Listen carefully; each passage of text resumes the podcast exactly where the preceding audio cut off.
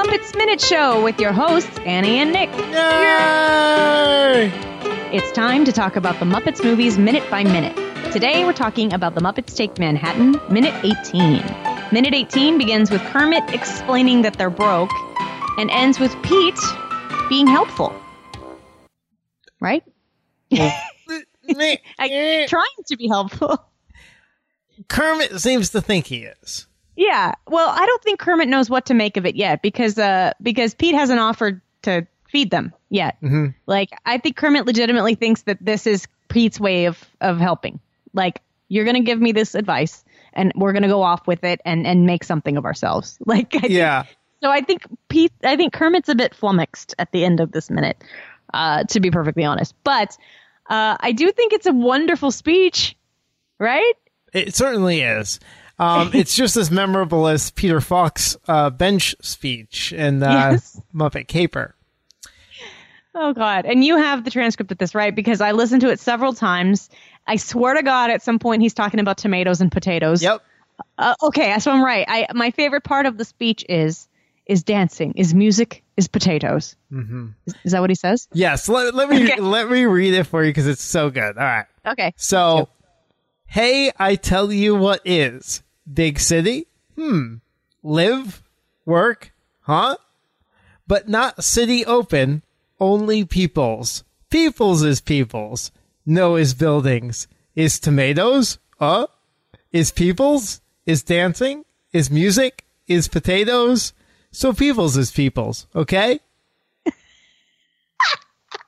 That's exactly what I thought he said, and I thought you were gonna like enlighten me. No. By, by it being not what I thought he said. No.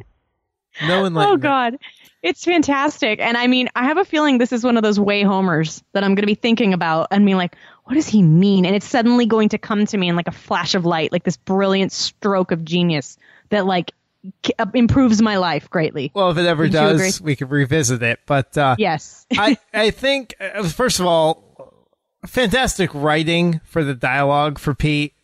Like just weird enough, quirky enough. So people's is people's.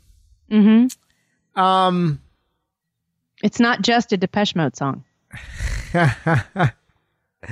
Sorry. basically, so here's my breakdown. At the beginning, it's like big city, live, work. Like none of that really matters. Um, it, it's a it's about people. It's Right. about your relationships. It's about your friends. It's about your family. And Pete's already kind of showed that with his love for his daughter and, and, and affection for the people who come into his diner. And we'll find And we kind of know it with what was what's going to happen. It makes sense. you Right. know? We'll find more about that. Yeah, of course. And he's kind of looking. Pete looks over at um, Kermit's crew while while Kermit's talking to him, and he knows that Kermit came in with this big group of friends, and he could tell they're close. He could tell they're down on their luck, and and so I think it's yeah, I I think it's definitely encouraging, uh, you know, people's is people's. Um, yeah. is tomatoes. um, I, I don't know. I don't, know. I don't know. Um, you know, it's it's food. Um, Getting tomatoes thrown at you because your show is bad? maybe I don't know. that's a good one. That's a Yeah, good one. yeah. I'm thinking like Kermit's asking for food to to feed Yeah. his friends. They need food to to live. I don't know. Mm-hmm. Um, dancing and music kind of go to the Broadway aspect of things, right? Right. So, um, you know, like people, I don't, I don't understand the potatoes part. I really don't have any insight into that one. That's how you make French fries. It is, it is, Just a thought. yeah, yeah. The overall gist is clear. Yeah. It's just the uh, the wording that he has chosen is suspect. Yeah.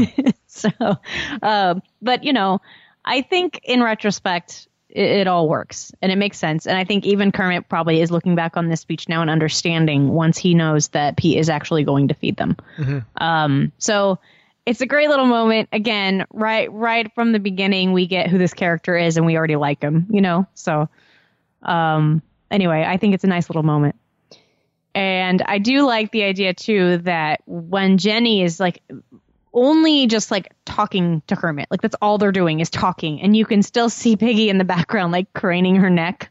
Like, what's happening back there? Who what's going on? I mean, I don't know quite yet if she's jealous or if she's just kind of curious about, hey, what's Kermit doing over there? Why is he, you know, why is he over there? But you can see it already in the back of the shot, which I think is nice. It's a nice little addition. So, yes, I love watching the Muppets in the background because they're definitely having a conversation. That's such a nice little touch. Yeah. And then once Piggy, once Jenny starts talking, Piggy turns her head and is just watching. Yep. And it's like she hears. The, it's like she's got a radar for other women around her man. Right. It's pretty funny. And so yeah. she's wondering what's going on. So I will say my interpretation my interpretation of her watching changes as we watch minute by minute. Um, yes. Here I'm thinking, well, she's just intrigued how Kermit is trying to get them food or talking through this or figuring things out for them. Mm-hmm. As the minutes go on, we'll see in the next minute or two, my interpretation of that changes, and you seem to agree with that. Oh, definitely. Yeah, yeah, of course. I mean, I don't think there's really much room for interpretation in on that front, especially as the movie goes on. Right. So, but right. but it is it is interesting, and we're going to be discussing that quite a bit. What is warranted and what is not. So uh, I will. This will be a lot of fun. I think. sure. Fun is relative. Do you have anything else for this minute, Nick? I really don't. I mean, th- this minute is literally all about the speech. Yeah. Anything else is just going to step on its toes. Yeah, and we kind of, I think, even touched on on some of it last minute because it kind of bled over into no money. Um, and and really, this you know, it's just again a great shot, great framing, how he gets down and really talks to Kermit and and fully embracing this moment. Um, great acting performance, I think, by by Pete as well. Like he fully embraces this role. Yeah. And he again he continues to show that compassion and that continually comes across in his character.